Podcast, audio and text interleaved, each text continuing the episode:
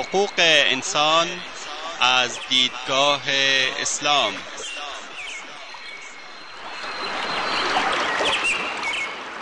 يا أيها الناس إنا خلقناكم من ذكر وأنثى وجعلناكم وجعلناكم شعوبا وقبائل لتعارفوا إن أكرمكم عند الله أتقاكم إن الله عليم خبير.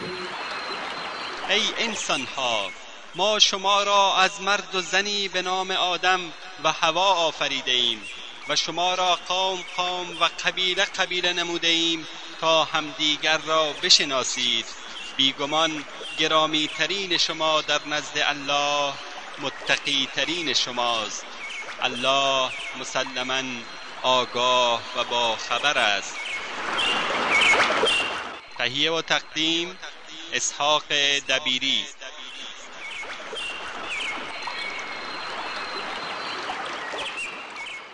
بسم الله الرحمن الرحيم الحمد لله رب العالمين والعاقبة للمتقين وصلى الله وسلم على نبينا محمد وعلى آله وأصحابه أجمعين. أما بعد شنوندگان عزیز در حلقه قبلی درباره کسب و کار حرام خرید و فروش کالای حرام معامله غرر معامله بر مبنای کلاهبرداری و بالا و پایین بردن دروغین قیمتها معاملات کالاهای احتکار فروش کالا با حق بازی و غش خرید و فروش کالای دزدی و غصبی کسب و کار از طریق ربا و قمار. حکمتهای تحریم ربا. راههایی که اسلام برای رها شدن از ربا پیشنهاد می کند صحبت کردیم.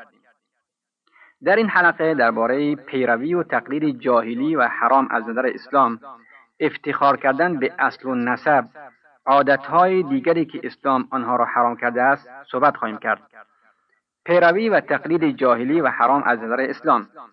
امروز با کمال تأسف جوامع اسلامی به عقاید و عاداتی دچار شدهاند که به علت رسوخ در شخصیت آنان مانند عقاید دینی به آن ایمان دارند و تصور می کنند که بر راه راست حرکت می کنند در این قسمت تعدادی از این عادات جاهلی برای نمونه بیان می شود نجات پرستی و قوم پرستی.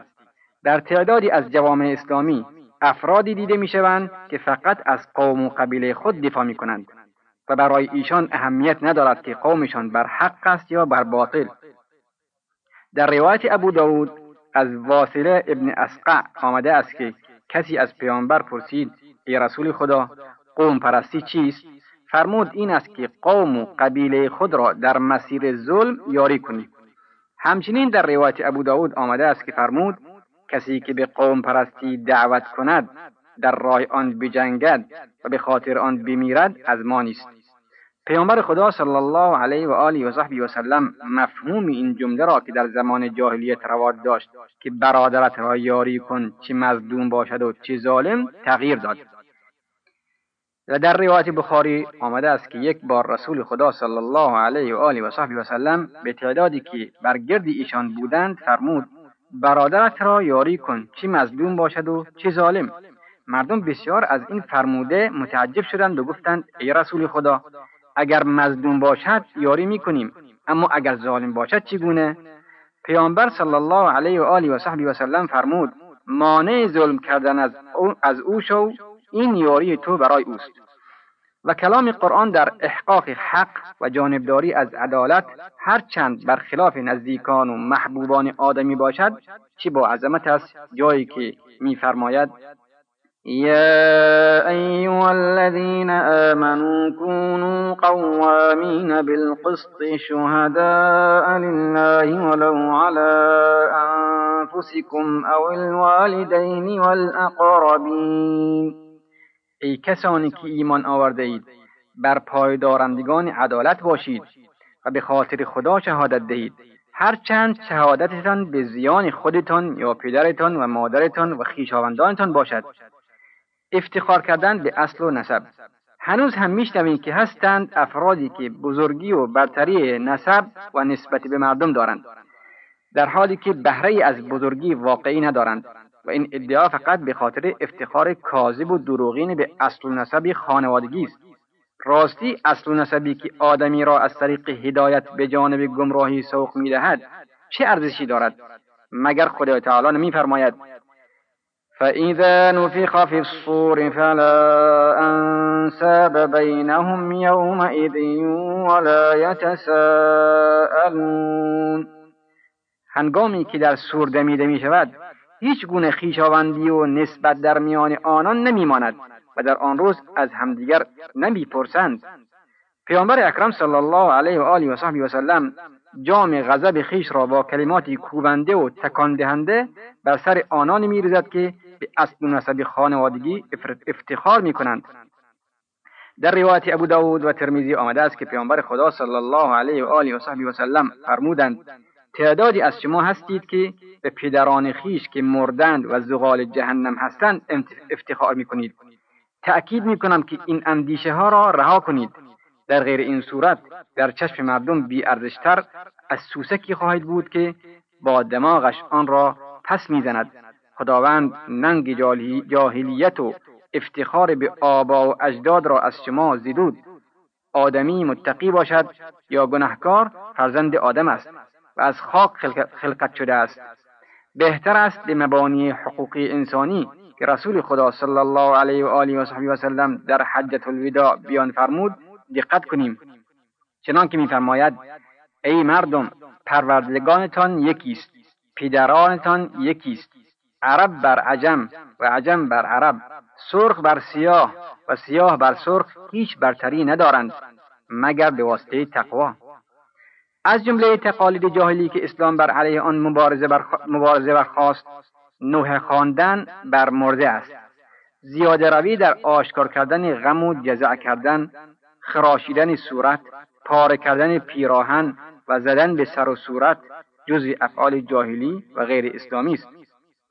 پیامبر خدا صلی الله علیه و آله و صحبی و سلم از کسانی که به این افعال اقدام می کنند بیزاری جسته است.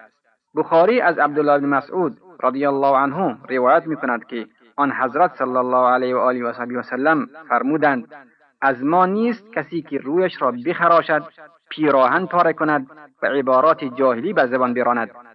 اما فروباریدن اشک بدون سر و صدا و غم و ماتم قلبی بدون جزع جایز است. زیرا با طبیعت بشری و آداب اسلامی سازگار است. در روایت بخاری از عبدالله بن عمر رضی الله عنهما آمده است که سعد بن عباده به بیماری سختی مبتلا شد. پیامبر خدا صلی الله علیه و آله و صحبی و سلم همراه عبدالرحمن بن عوف و سعد بن ابی وقاص و عبدالله بن مسعود رضی الله عنهم به عیادتش آمدند. وقتی پیامبر خدا صلی الله علیه و آله و صحبی و سلم داخل اتاق شد اهل خانه بر گرد او حلقه بسته بودند. بدحال بود. فرمود فوت کرد؟ گفتند نه هنوز. پیامبر گریست. حاضران چون گریه پیامبر را دیدند گریستند. آن حضرت فرمود آیا گوش فرا نمی دهید خداوند به خاطر ریختن اشک یا غم و اندوه قلبی مجازات نمی کند. اما به خاطر این و به زبان اشاره کرد عذاب خواهد داد و اگر بخواهد رحم خواهد نمود. اما بدانید که مرده به خاطر گریه اهل و اطرافیانش معذب خواهد شد اگر وصیت کرده باشد که برای او گریه کنند. در ارتباطی با این موارد حرام باید نکات زیر تذکر داده شود. برای هیچ زن و مرد مسلمانی جایز نیست که پوشش خود را به گونه ای تغییر دهد که نشانگر حزن و ماتم او باشد. لباس های خاص بپوشد یا روش لباس پوشیدن عادی خود را عوض کند که بگوید من در حال ماتم هستم. این اعمال جزو اعمال شبیه شدن به غیر مسلمانان است. در روایت ترمیزی از عبدالله بن عمرو رضی الله عنهما آمده است که رسول خدا صلی الله علیه و آله و صحبی و سلم فرمودند کسی که از غیر مسلمانان تقلید کند از ما نیست. از یهود و نصارا تقلید نکنید. و در روایت دیگر آمده است که کسی از گروهی تقلید کند جزو آنان است. از دیگر نمونه های تقلید جاهلی استفاده از نوای موسیقی نوین پیشاپیش جسد یا در مجالس عزاست این اقدام یک عمل ناپسند و مقلدانه است. بر اساس احادیث مذکور در ارتباط با تحریم آلات و استماع موسیقی حرام است. از عادات زشت دیگر در مراسم عزاداری پخش کردن سیگار یا نوشابه در مجلس خصوصا در هنگام قرائت قرآن. این اقدام جزو قبیحترین کارها از نظر اسلام بوده و بیحرمتی نسبت به قرآن است. قبر هرچه ساده تر باشد بهتر است. روایت است که پیامبر خدا صلی الله علیه و آله و صحبی و سلم پس از دفن فرزندش ابراهیم علیه السلام قبر را تستیح نمود. بر روی آن سنگریزه ریخت و بر رویش مقداری آب پاشید. و اگر بر روی قبر علامتی گذاشته شود که باز شناخته شود اشکالی ندارد. پیامبر خدا صلی الله علیه و آله و صحبی و سلم سنگی بر روی قبر عثمان بن مزعون رضی الله عنه بر روی سر او گذاشت و فرمود به وسیله این سنگ قبر برادرم را تشخیص می دهم. اگر چند شاخه درخت یا بوته یا چند عدد گل بر قبر بگذارند بدون تاج گل یا سایر تشریفات اشکالی ندارد زیرا در سنت نبوی شواهدی در تأیید آن داریم در روایت مسلم از ابن عباس آمده است که روزی رسول خدا صلی الله علیه و آله و سلم از کنار دو قبر عبور می‌کرد فرمود هوشیار باشید که مرده های این دو قبر عذاب می‌شوند.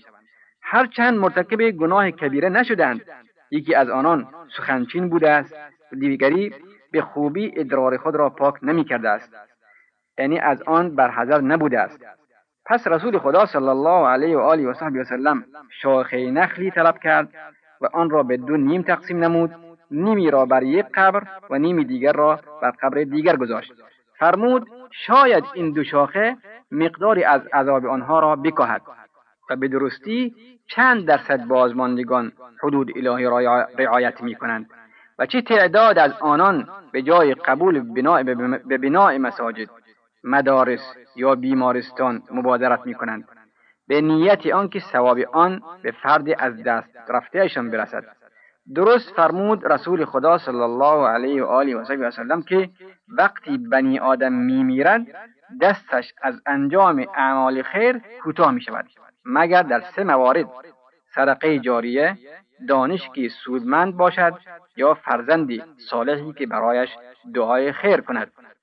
عادتهای دیگری که اسلام آنها را حرام کرده است از نمونه های عادات جاهلی و غیر اسلامی که در جوامع مختلف ریشه دوانده است جمع شدن مردم در محافل و مجالس عروسی گوش دادن به موسیقی و خواننده رقص مردان و زنان شرابخوری خنده ها و حرکات آنچنانی از جانب مست های لایعقل و به مسابه گلوله های مسمومی هستند که از جانب این شهوت پرستان حاضران مجلس را مورد هدف قرار می دهند و چه انسانهایی که تحت تأثیر این مجامع دچار انحراف شدند چه خونها که ریخته شد چه فتنه ها که برپا شد و چه خانواده هایی که دچار مصیبت شدند.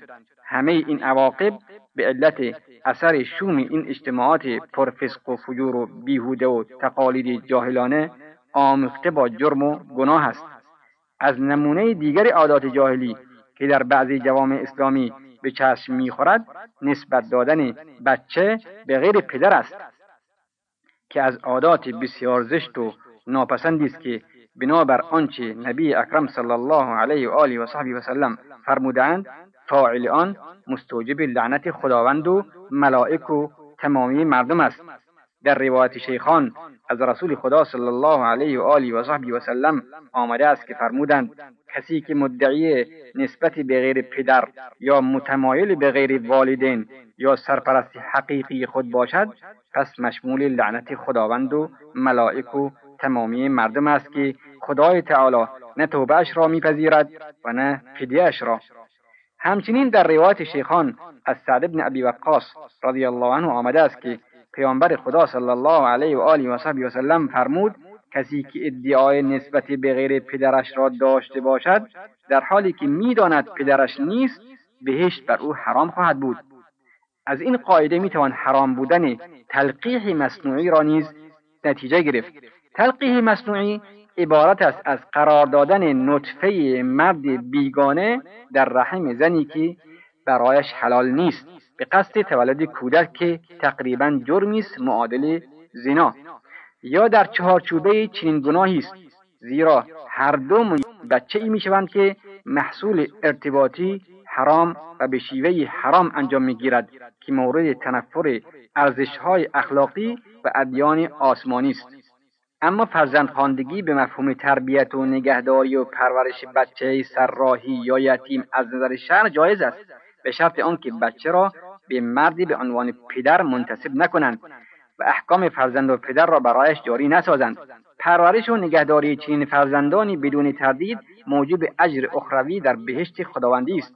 زیرا در روایت بخاری و ابو داود و ترمیزی از رسول خدا صلی الله علیه و آله و سلم آمده است که فرمود من نگهدارنده یتیم در بهشت اینطور هستیم و به انگشت وسط و سبابه خودشان اشاره فرمود و آنها را به هم باز کرد و البته نگهدارنده یتیم یا بچه سرراهی می‌توان در زمان حیاتش هرچی از مالش بخواهد برای ایشان خرج کند و در حدود یک سوم مال خود را پس از مرگ به عنوان ارث برای او وصیت نماید. شنوندگان عزیز وقت برنامه ما تا همینجا به پایان می‌رسد. تا هفته آینده شما را به خداوند بزرگ میسپاریم. والله اعلم وصلى الله على نبينا محمد وآله وصحبه وسلم والسلام عليكم ورحمة الله وبركاته